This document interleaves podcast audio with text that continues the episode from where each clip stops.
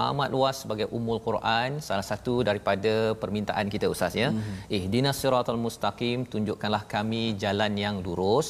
Dan sebenarnya apa yang kita akan belajar pada hari ini ataupun kita sudah pun lihat semalam berkaitan dengan uh, Allah memberikan hidayah ini dan kita adalah orang yang dipilih makhluk yang dipilih sebagai khalifah sebagai khalifah yang ada ilmu Allah ajarkan ilmu dan inilah yang kita belajar daripada surah al-Fatihah. Sebenarnya bila kita minta hidayah hidayah itu untuk mencerahkan kita dengan ilmu ya. Hidayah itu bukannya mencerahkan tetapi hanya uh, teka-teka sahaja tetapi dengan ilmu yang Allah bekalkan seawal daripada Nabi Adam dan juga untuk kita asalkan kita kembali balik kita kembali pada az-zikr kembali kepada al-Quran ini yang akan mengingatkan kembali kepada kita fitrah kita. Kita sudah mengaku Allah ini sebagai Tuhan pelbagai kisah yang mungkin kita lupa tapi bila kita baca kita makin ingat kepada Allah Subhanahu Wa Taala. Sebabnya pada hari ini kita akan meneruskan halaman yang ketujuh kita. Apakah sinopsis yang akan berlaku? Apakah isi daripada halaman ketujuh kita mula dengan ayat 38 hingga 39 kita menyambung kisah Adam dan Hawa. Bagaimana bila dah diturunkan ya? Bila dah turun ke atas dunia ini apakah ya tinggal di syurga dan bagaimana sikap syaitan terhadap mereka? Dan kita sambung pada ayat 40 hingga 43 ini Allah bawakan satu audience yang penting ya pendengar yang penting iaitu Bani Israel orang Yahudi pada zaman Nabi Muhammad di Mekah dan juga Bani Israel pada zaman ini. Tetapi pelajaran untuk kita pada ayat 40 hingga 43 diikuti dengan contoh-contoh keburukan moral kaum Yahudi pada ayat 44 hingga 48 untuk kita ambil pelajaran jangan sampai kita mengulang perkara yang sama kerana kita dah berdoa pada Allah. Ghairil maghdubi alaihim waladdallin. Kita tidak mahu jadi orang yang dimurkai di kalangan orang uh, Yahudi dan juga orang yang disesatkan di kalangan orang-orang Nasrani.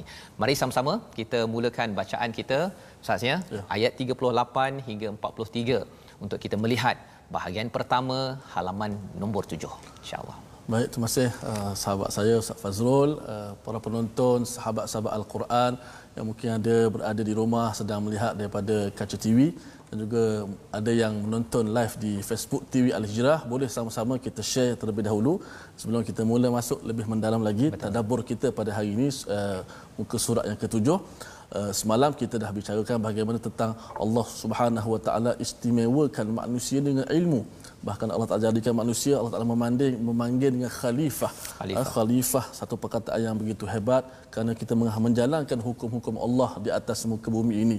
Dan kalau kita lihat sebab Rasulullah wafat sendiri uh, yang pertama menggantikan Rasulullah yang dimasukkan dengan khalifah juga khalifah. dimasukkan dengan pengganti iaitu Abu Bakar, Abu Bakar. dipanggil khalifah Rasulullah sallallahu alaihi wasallam satu perkataan yang uh, begitu mulia. Allah Subhanahu Wa Taala nak memuliakan kita manusia tadi antaranya dengan ilmu pengetahuan. Dan sebenarnya bila mm-hmm. kita ada ilmu usahanya mm-hmm. kita sebagai khalifah ada kaitan dengan perkataan khalfun. Mm-hmm. Khalfun tu maksudnya latar belakang kita mm-hmm. berbeza, kita mungkin belajar berbeza, kita mungkin apa kaum berbeza tetapi kerana kita sebagai khalifah yang ada ilmu yang dibekalkan oleh Allah itu yang kita minta usahanya mm-hmm. menyebabkan kita dapat menguruskan perbezaan-perbezaan latar belakang tersebut. Khilaf berbeza khalfun latar belakang. Jadi ya. gabung sekali itulah kemahiran seorang pemimpin.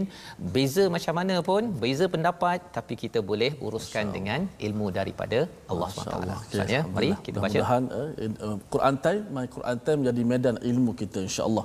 Bahkan saya dapat uh, feedback daripada rakan-rakan Uh, mereka ni menonton TV My Quran Time secara berjamaah. Berjamaah. Uh, biasa betul. kita dengar orang main berjamaah kan, pergi bercuti berjamaah. Kali ini My Quran Time mereka tonton. Ibu, ayah, anak-anak semua secara berjamaah Allah Quran Insya-Allah bahkan di Facebook kalau saya boleh kongsikan Masitah Rosli Assalamualaikum Ustaz TFT cucu saya sentiasa ingatkan saya Nenda Quran time ni Oh, uh, abang dah pasangkan TV ni moga abang menjadi cucu yang soleh. Soleh dan akan okay. masuk syurga sekeluarga ya. Ustaz ya. Jom sama-sama kita bergabung dengan Al-Quran sahabat-sahabat Al-Quran sekalian.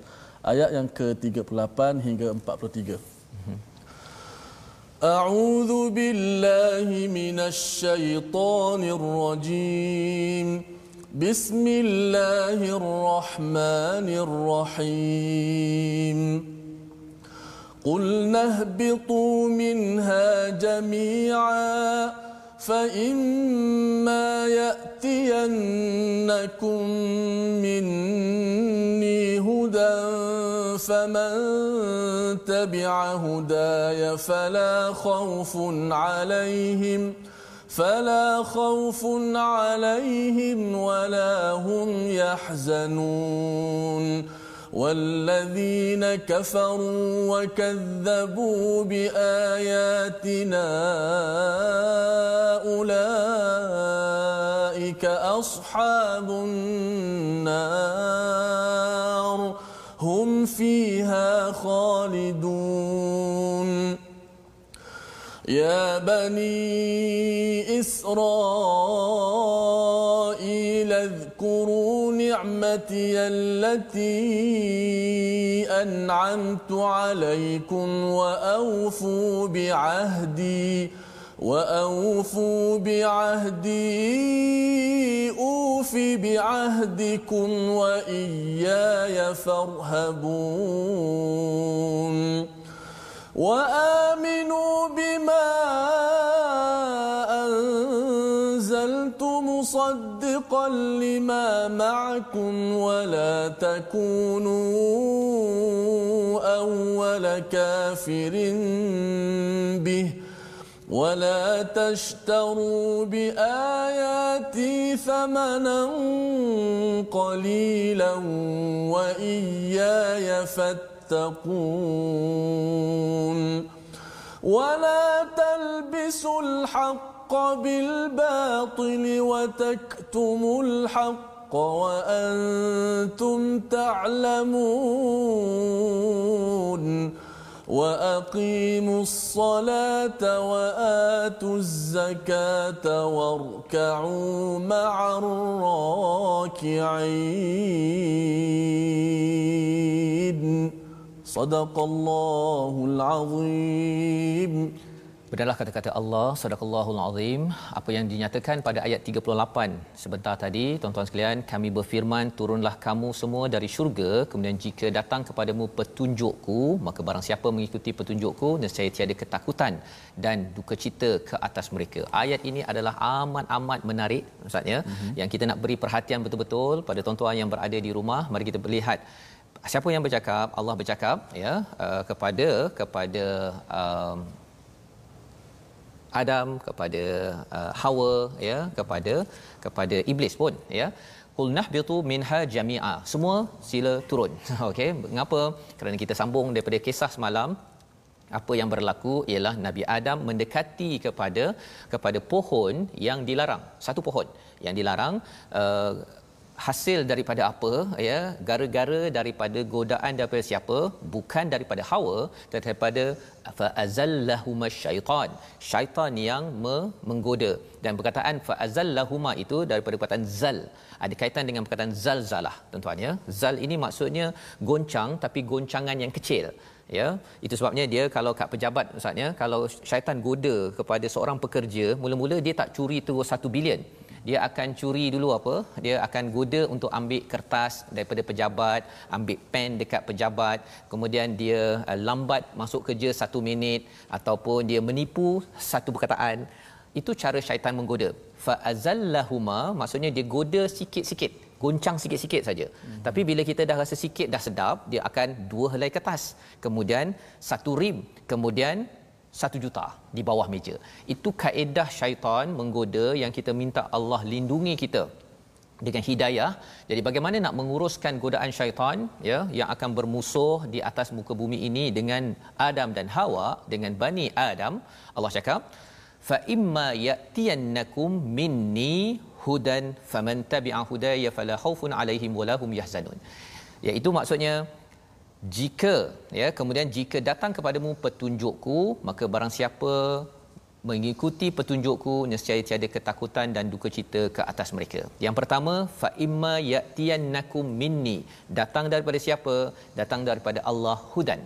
Hudan ini yang kita akan tengok nanti perkataan hari ini iaitu secara ringkasnya petunjuk.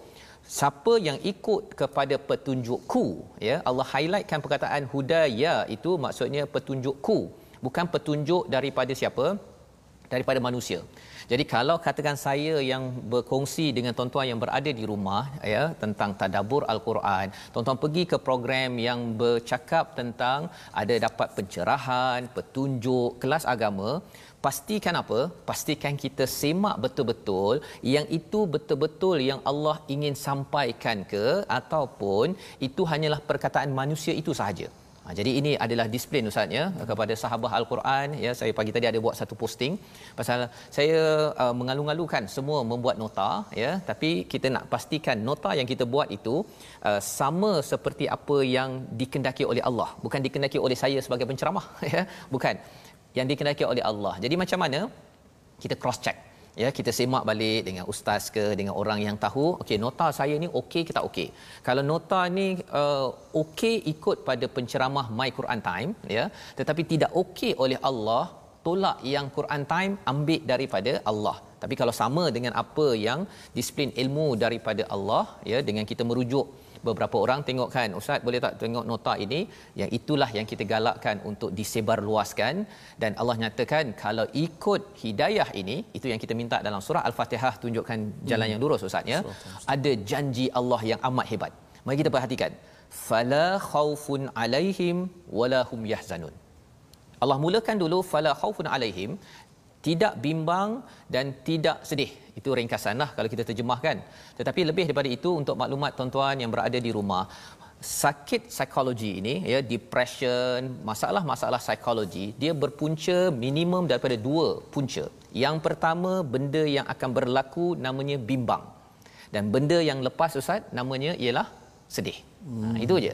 Sebabnya kalau tuan-tuan ini kurang bimbang, kurang sedih dalam keadaan COVID-19, ada masalah duit ke, tak berapa bimbang dan tak sedih dengan apa yang berlaku, insya-Allah kita akan dapat kebahagiaan dan perkara ini lebih-lebih lagi berlaku di mana?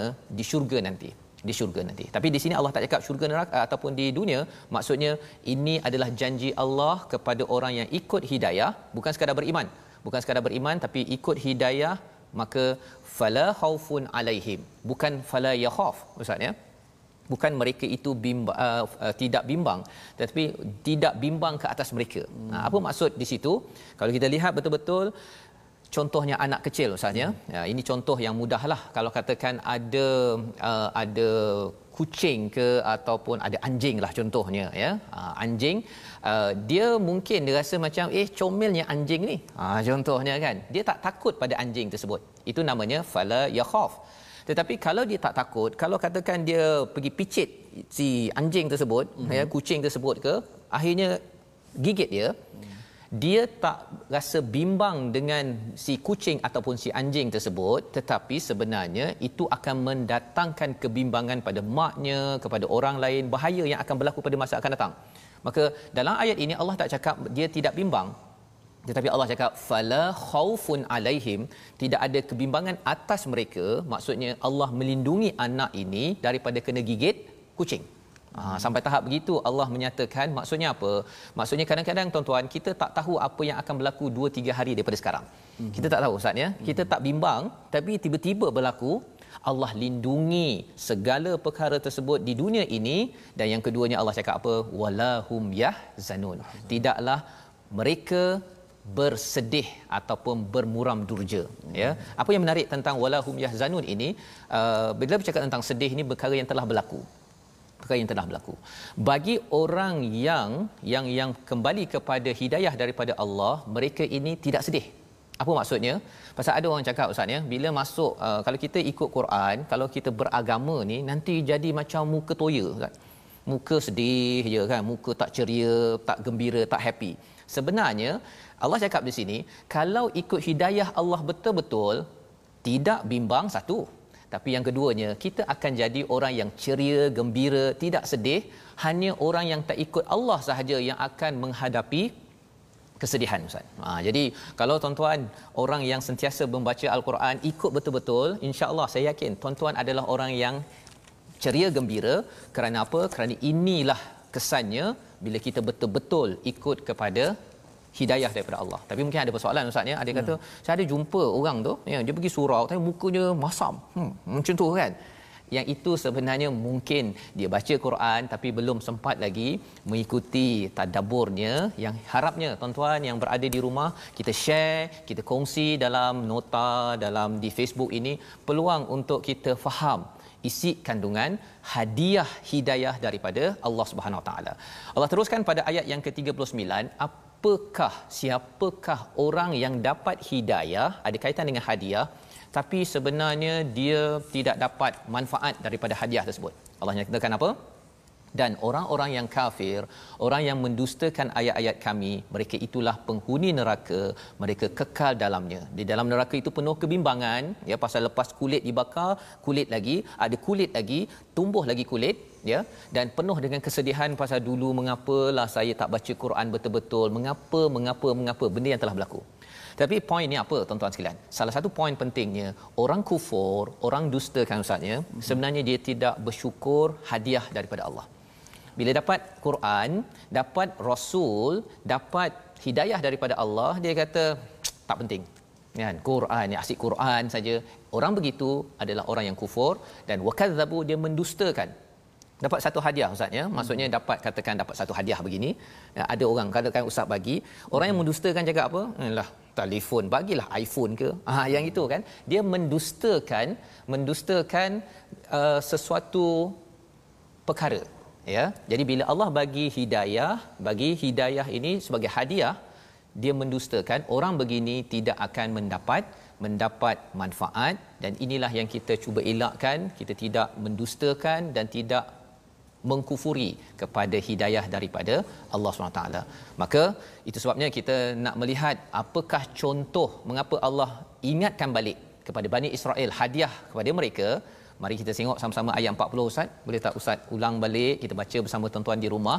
Ayat 40 ini adalah hmm. training apa? Allah sekolahkan balik Bani Israel yang hmm. pernah dapat hadiah dan hmm. hidayah uh, untuk kita juga agar sedar jangan lupa tentang nikmat ini. Jom Ustaz. Allah. Okey, baiklah. Itulah apa ni? Hadiah.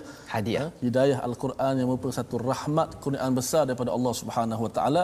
Jangan kita jadi orang-orang yang jauh dengan rahmat Allah pula. Betul. Allah Taala sediakan kita hadiah Ha, sediakan petunjuk kepada kita tiba-tiba kita nak jauh seperti mana buktinya mm-hmm. mereka lemparkan kitab Lempar. ke belakang nabadha fariqum min kitab Allah wara adh-dhuhurihim mereka lempar ke belakang dan timbullah hasad deki yang macam-macam. Jadi mudah-mudahan ayat yang ke-40 eh, sekolah balik Ustaz. Eh? Sekolah balik. Sekolah balik. Yeah. Okey. Hmm. Ya bani Israel اذكروا نعمتي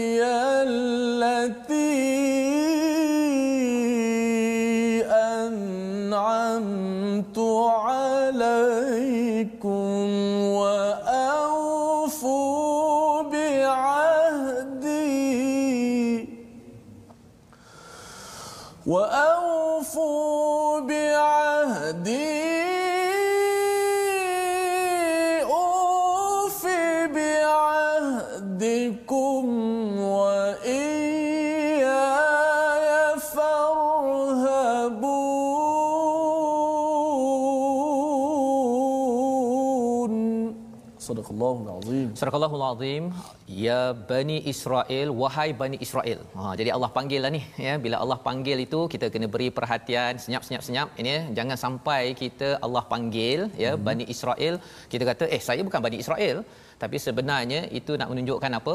Menunjukkan bani Israel ini orang yang jenis tak bersyukur tak ingat kepada nikmat daripada Allah Subhanahu Wa Taala. Jadi kalau kita jenis yang bila dapat al-Quran kita tak nak senyap, tak nak beri perhatian, ya.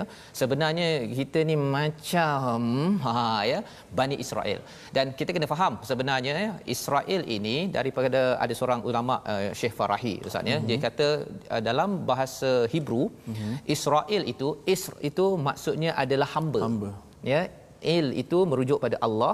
Jadi Israel itu adalah hamba Allah. Abdullah. Ya Abdullah ya ha, dalam bahasa Hebrew. Jadi bagi tuan-tuan yang mungkin uh, ada yang kata saya benci Israel ya jangan ya walaupun memang ada nama negara Israel tapi kita kena jaga-jaga pasal apa Israel maksudnya adalah Abdullah dalam bahasa Arab bahasa Melayunya adalah hamba hamba Allah wahai Bani Israel. Ha, apa Allah nak beritahu ni? Ha, kita kena dengarlah ni. Walaupun dia macam Allah beritahu pada Bani Israel, tapi sebenarnya kita yang membaca ambil pelajaran ulkuru ni'mati allati an'amtu alaikum wa aufu bi ahdi ufi bi ahdikum wa iyya farhabun.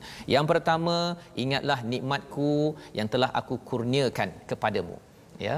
Jadi kita mohon pada Allah kurniakan hidayah itu adalah hadiah daripada Allah satu nikmat bagi orang yang dipimpin ke atas nikmat ini seperti Bani Israel pada zaman dahulu mereka sebenarnya ada yang respon cara bagus macam Nabi Musa Bani Israel ya tetapi ada yang degil ya yang menjemput kemurkaan daripada Allah Subhanahu Wa Taala. Jadi Allah ingatkan kepada Bani Israel ingat nikmat itu Allah bagi hidayah bagi Nabi Musa bagi kita ada Quran ada Nabi Muhammad tunaikan janji ya nanti Allah akan tunaikan janji kepada kamu. Ya Allah akan bagi macam-macam tapi syaratnya kita perlu tunaikan janji. Dan inilah Allah cakap wa iyya ya farhabun dan kepadaku lah takut. Ha, jadi sebenarnya bercakap tentang farhabun ini takut pada Allah itu ayat 40 tapi ayat 38 Allah bercakap tentang huda. Apa maksud huda? Bagi kita tengok kalimah hari ini Huda daripada perkataan ha dal ya hada itu berulang berapa kali Ustaz? 316 kali. 16 Banyak kali diulang bermaksud hidayah ataupun petunjuk dan ada kaitan dengan hadiah. Dalam uh, Asfahani dia menyatakan hidayah ni ada kaitan dengan petunjuk satu tapi ada kaitan dengan hadiah. Jadi maksudnya ialah petunjuk dalam bentuk yang lembut dalam bentuk rahmah dalam bentuk hadiah. Hmm. Ha jadi Allah bagi kita ini hidayah ini dia adalah satu hadiah dan petunjuk itu kalau uh, hadai itu ya dia ada dua istilah kalau ahdaitul hidayah hadiah dan juga hadaitu ilal bait contohnya uh, kalau kita bagi hadiah kita bagi je ustaz ya bagi hadiah orang tu pandai-pandailah buka tetapi bila Allah bagi hidayah Allah bukan sekadar bagi kita hadiah Quran bukan sekadar itu lebih daripada itu Allah akan pimpin kalau ahdaitu ilal bait tu saya pimpin dia sampai ke rumah. Wow. Allah akan pimpin tuan-tuan yang berada di depan kaca TV sekarang ini ya. Allah bukan sekadar bagi kita hadiah letak atas gunung Thur ke gunung Hira Gua Hira. Allah pimpin kita sampai kita ke syurga Allah Subhanahu Wa Taala. Dunia pun dipimpin dipimpin. sampai syurga. Sampai syurga. Mana dunia pun ada pimpinan kita pimpinan. kita okay. itu sebabnya kalau uh, hidayah ini ada empat jenis hidayah dal- uh, dalam asfahani satu hidayah yang bagi pada semua orang. Semua orang ada dapat akal. Itu nombor satu. Nombor dua adalah nabi mengajak kepada hidayah. Itu nombor dua. Nombor tiga orang yang mahu petunjuk itu dapat hidayah level tiga. Dan hidayah level empat ustaz ialah bila kita eh dah masuk syurga itu hidayah level empat. Jadi tuan-tuan sekalian, kita bertuah kerana kita bukan sekadar diberi hadiah Al-Quran tapi Allah akan pimpin. Kita akan bersambung kembali selepas ini melihat macam mana nak kuat di atas hidayah ini. Kita kembali semula my Quran time baca faham kita beramal insya-Allah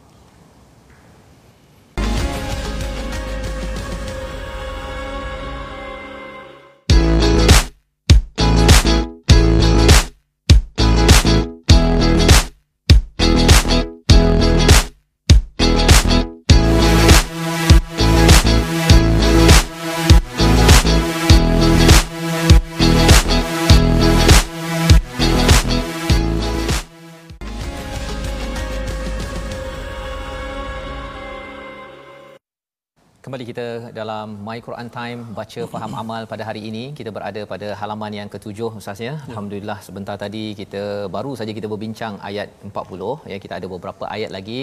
Uh, tapi yang pentingnya kita melihat kepada konsep hidayah yang kita mohon itu hmm. adalah satu perkara hadiah yang penting daripada Allah kepada Adam, kepada Hawa, kepada Bani Adam, kepada semua kita tuan-tuan agar kita ini fala haufun alaihim wala hum yahzanun. ya itu hadiah kesannya. Tapi syaratnya apa? Hadiah itu perlu dihargai. Tidak seperti orang Bani Israel.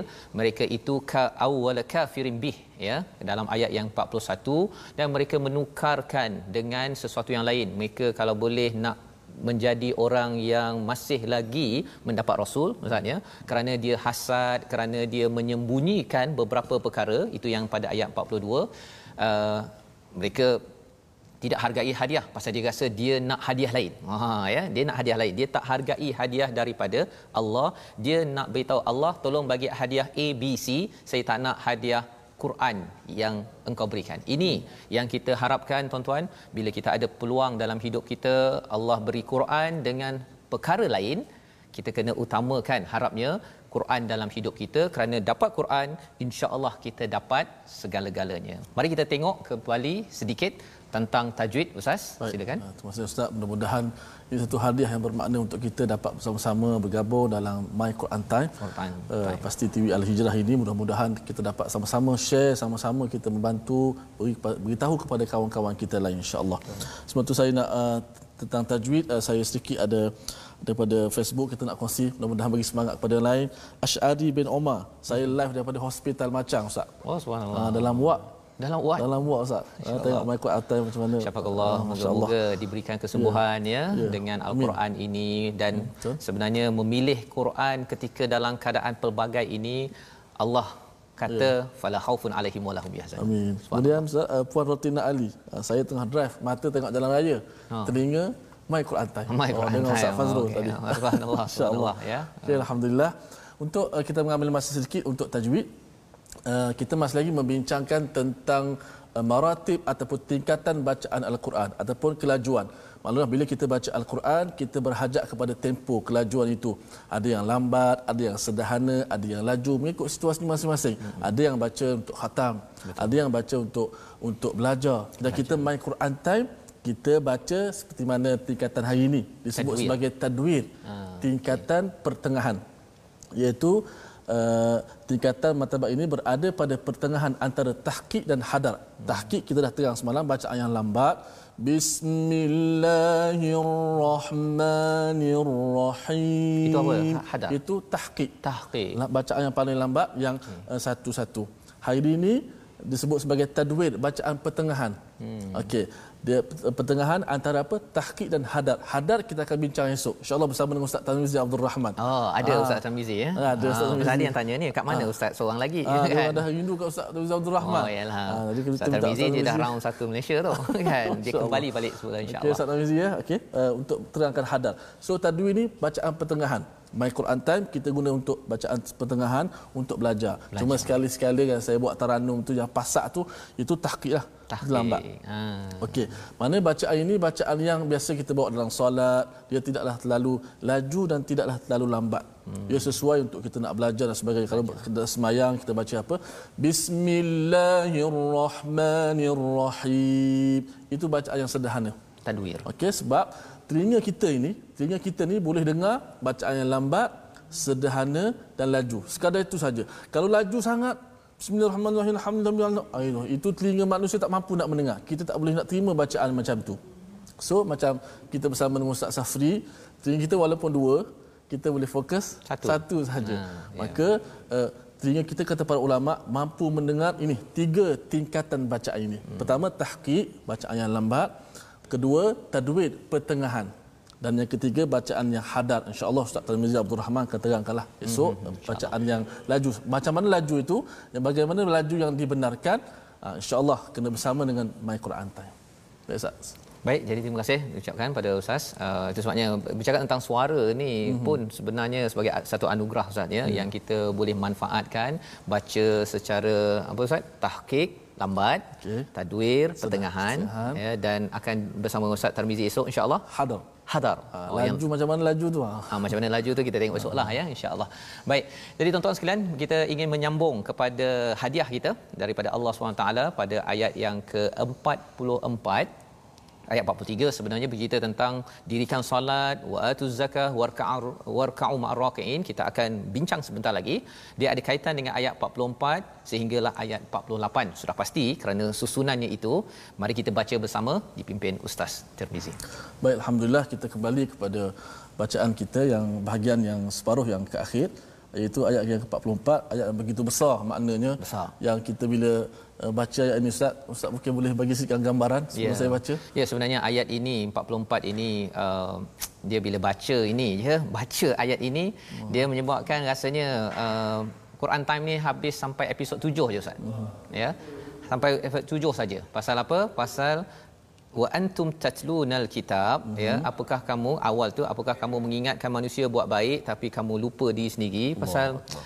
Ada ada banyaklah ustaz ya uh, apa yang kita bincang ni ada perkara yang eh saya buat ke tak buat ni kan okey mm-hmm. jadi kalau saya terlupa nak buat ataupun terlanjur ke apa sebagainya wa antum tatlunal kitab betul lagi saya lah sebagai penyampai ini sudah tentunya uh, ini perkara yang perlu diberi perhatian ya uh, yang menyebabkan mengerikan mengerikan hmm. ya tetapi uh, kita akan tengok sebenarnya uh, kalau kita rasa takut itu selepas kita baca al-Quran itu tanda baik Masya-Allah ya. Uh, uh, maksudnya kena teruslah juga ya, bukan maksudnya uh, lepas tu saya tak naklah uh, ajak orang lain ke arah hmm. kebaikan. Tak nak share lagi lah dekat Facebook pasal saya pun jenis kan ada juga yang cakap nak tunggu baik baru nak buat baik. Uh, tak boleh macam tu eh.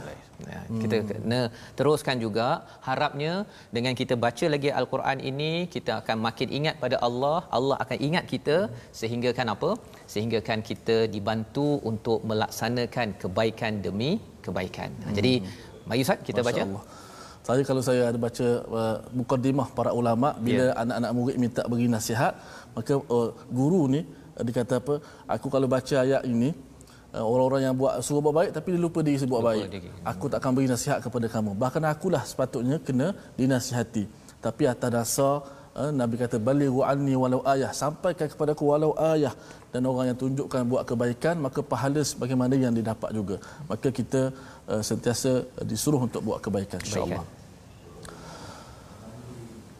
أعوذ بالله من الشيطان الرجيم أتأمرون الناس بالبر وتنسون أنفسكم وأنتم تتلون الكتاب أفلا تعقلون واستعينوا بالصبر والصلاة وإنها لكبيرة إلا على الخاشعين الذين يظنون أنهم ملاقو ربهم وأنهم إليه راجعون يا بني إسرائيل اذكروا نعمتي التي أنعمت عليكم وأني فضلتكم وأني فضلتكم على العالمين.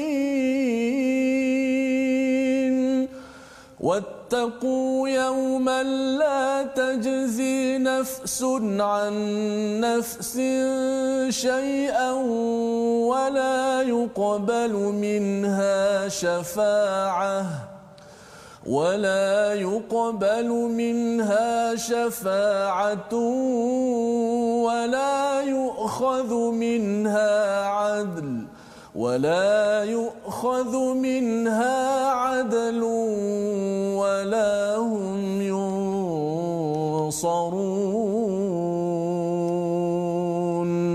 صدق الله العظيم.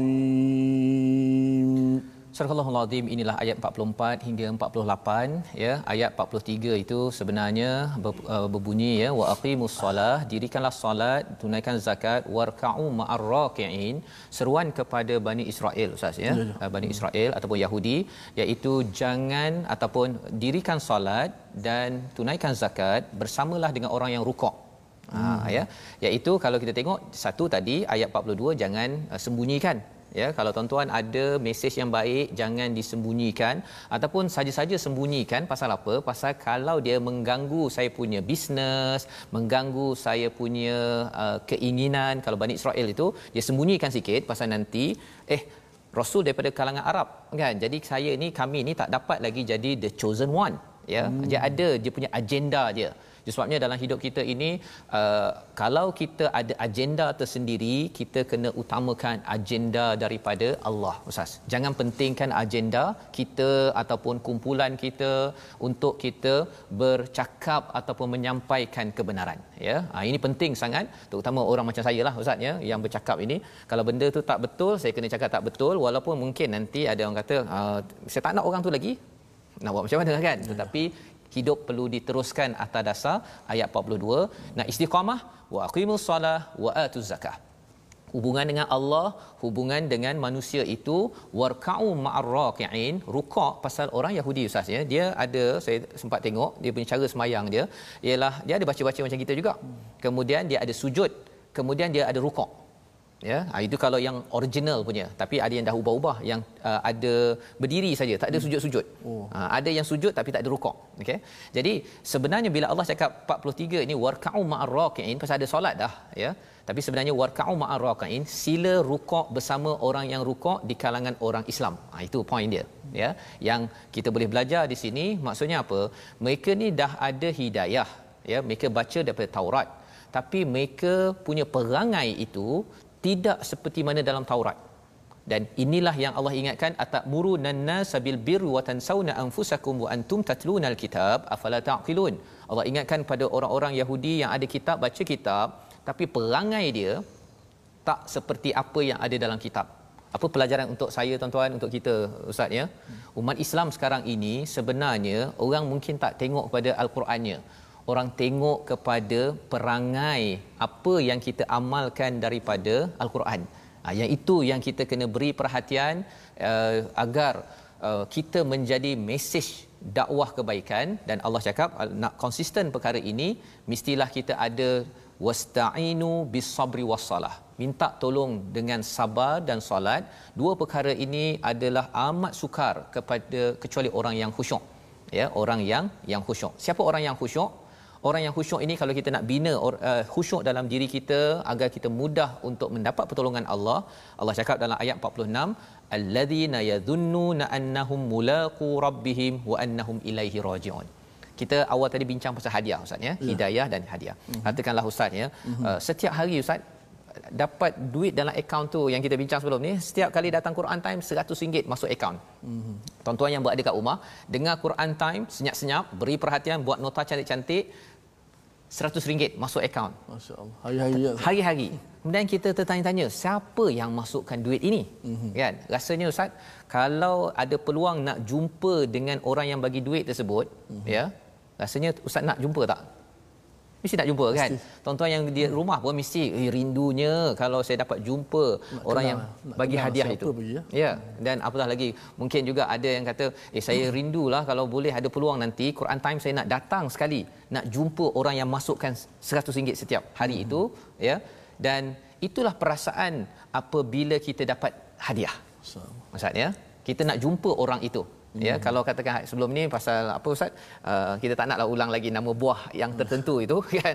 Tetapi uh, bagi buah ke bagi apa hadiah-hadiah itu kita nak jumpa orang tersebut.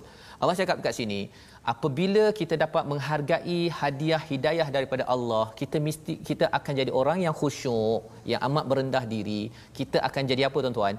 Kita rindu nak jumpa Allah Subhanahu Wa Taala yadhunnu ya alladhina yadhunnuna annahum mulaqu rabbihim rindu sangat nak jumpa Allah ya Allah baiknya engkau ni bagi macam-macam bukan hmm. sekadar RM100 ustaz ya hari ni kita dapat hidung kita dapat telinga dapat mata mata sebelah ustaz ya rasanya berapa nilai ustaz kalau nak diberikan kalau ada orang kata ustaz saya Tidak. nak beli mata ustaz tidak ternilai Ustaz. Tidak ternilai. Maksudnya tuan-tuan yang dapat menonton TV sekarang ini ya mengikuti dengan telinga ya tak sakit, okey walaupun dalam kereta, rupa-rupanya kita dapat bukan RM100 kita dapat berjuta-juta nilai dalam hidup kita. Kita pasti rindu ya Allah baiknya engkau ya Allah. Wa annahum ilaihi rajiun. Ya ini adalah bekalan kepada Bani Israel Allah ingatkan. Kamu dah dapat macam-macam ni. Kamu dah dapat macam-macam. Jadi Allah ingatkan sekali lagi. Allah ingatkan lagi pada ayat 47 ustaz. Kita baca sekali lagi ustaz ya. Pasal peringatan ini tadi pada ayat yang ke-40 ya bani Israel uzkuru ni'mati allati an'amtu alaikum. ayat ini pun Allah cakap ya bani Israel uzkuru ni'mati allati an'amtu alaikum. Mengapa kalau di atas itu suruh tunaikan janji?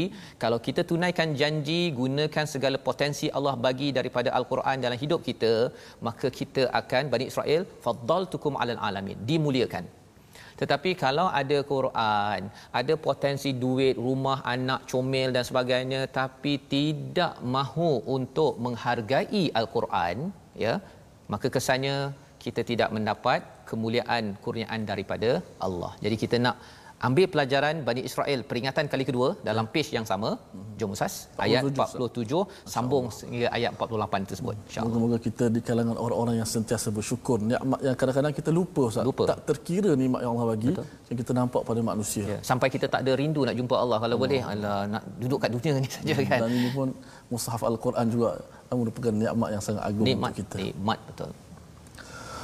Auzubillahi minasyaitanir rajim. يا بني إسرائيل اذكروا نعمتي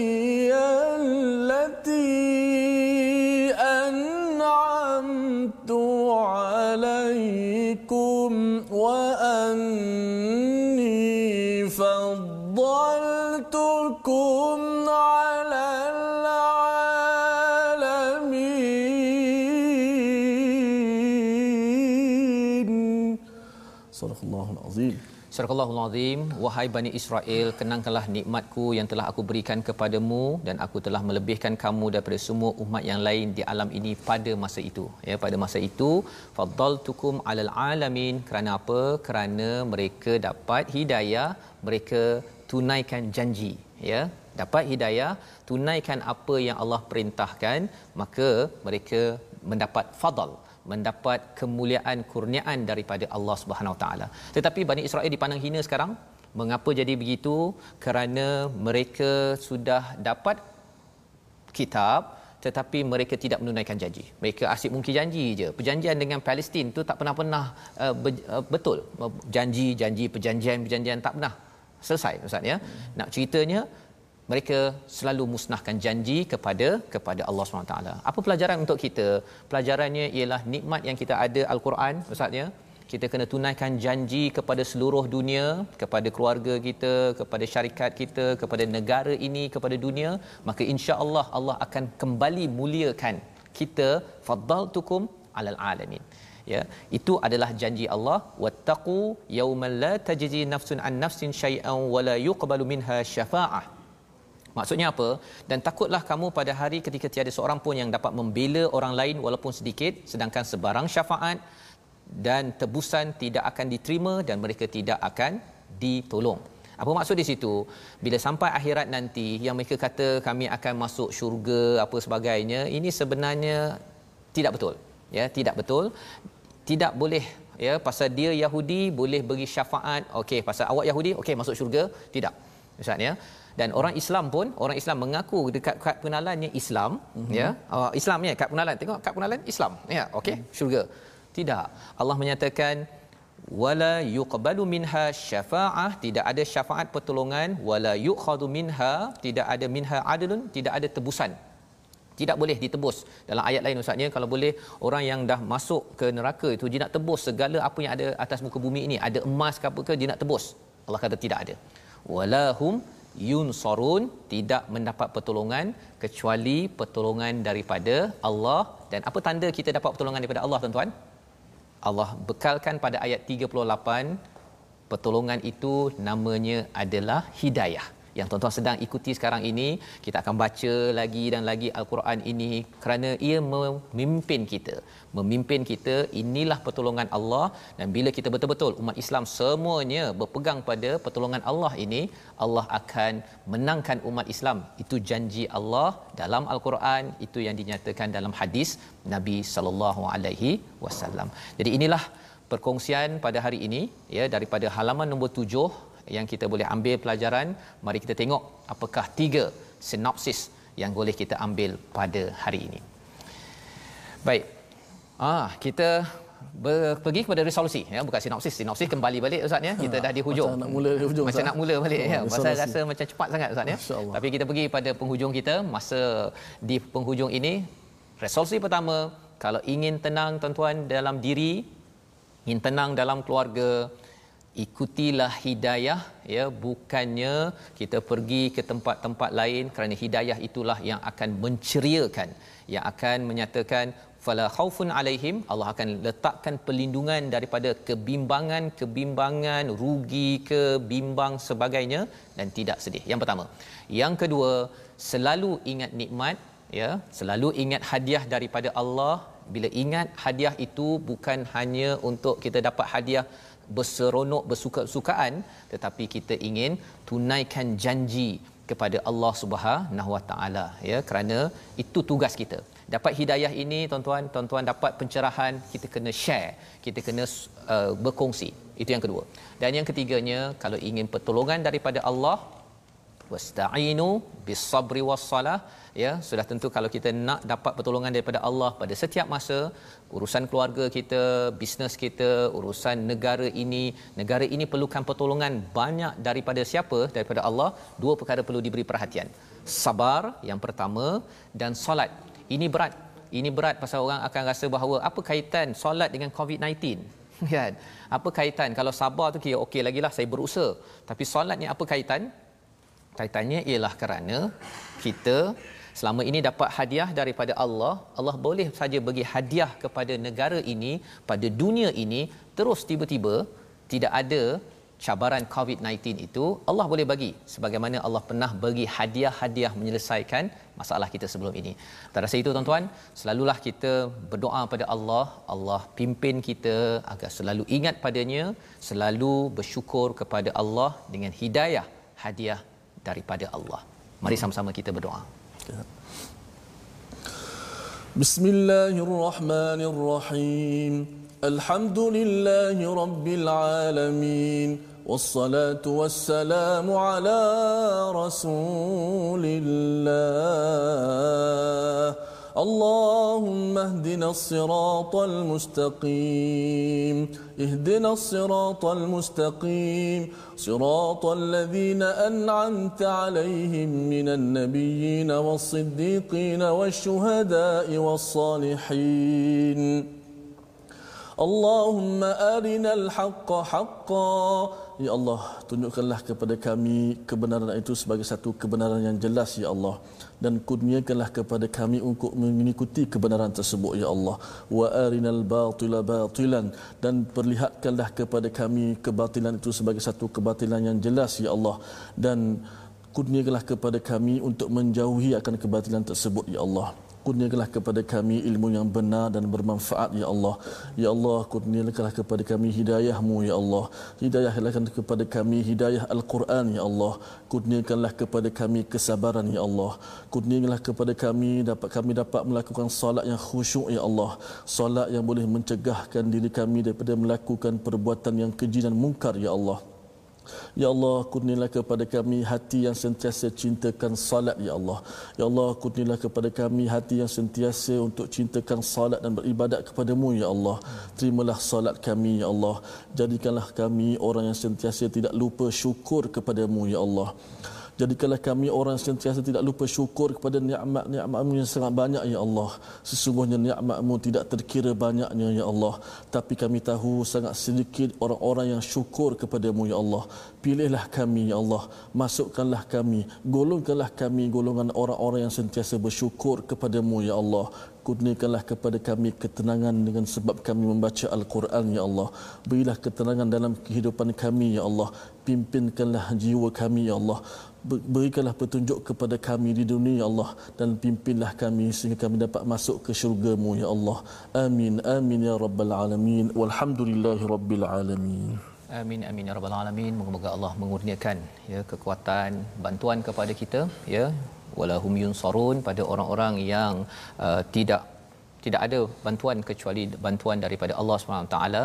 Sebabnya kita selalu ingin berpegang kepada hadiah terbaik daripada Allah hidayah yang dibekalkan pada Nabi Adam dan Hawa kepada kita Bani Adam.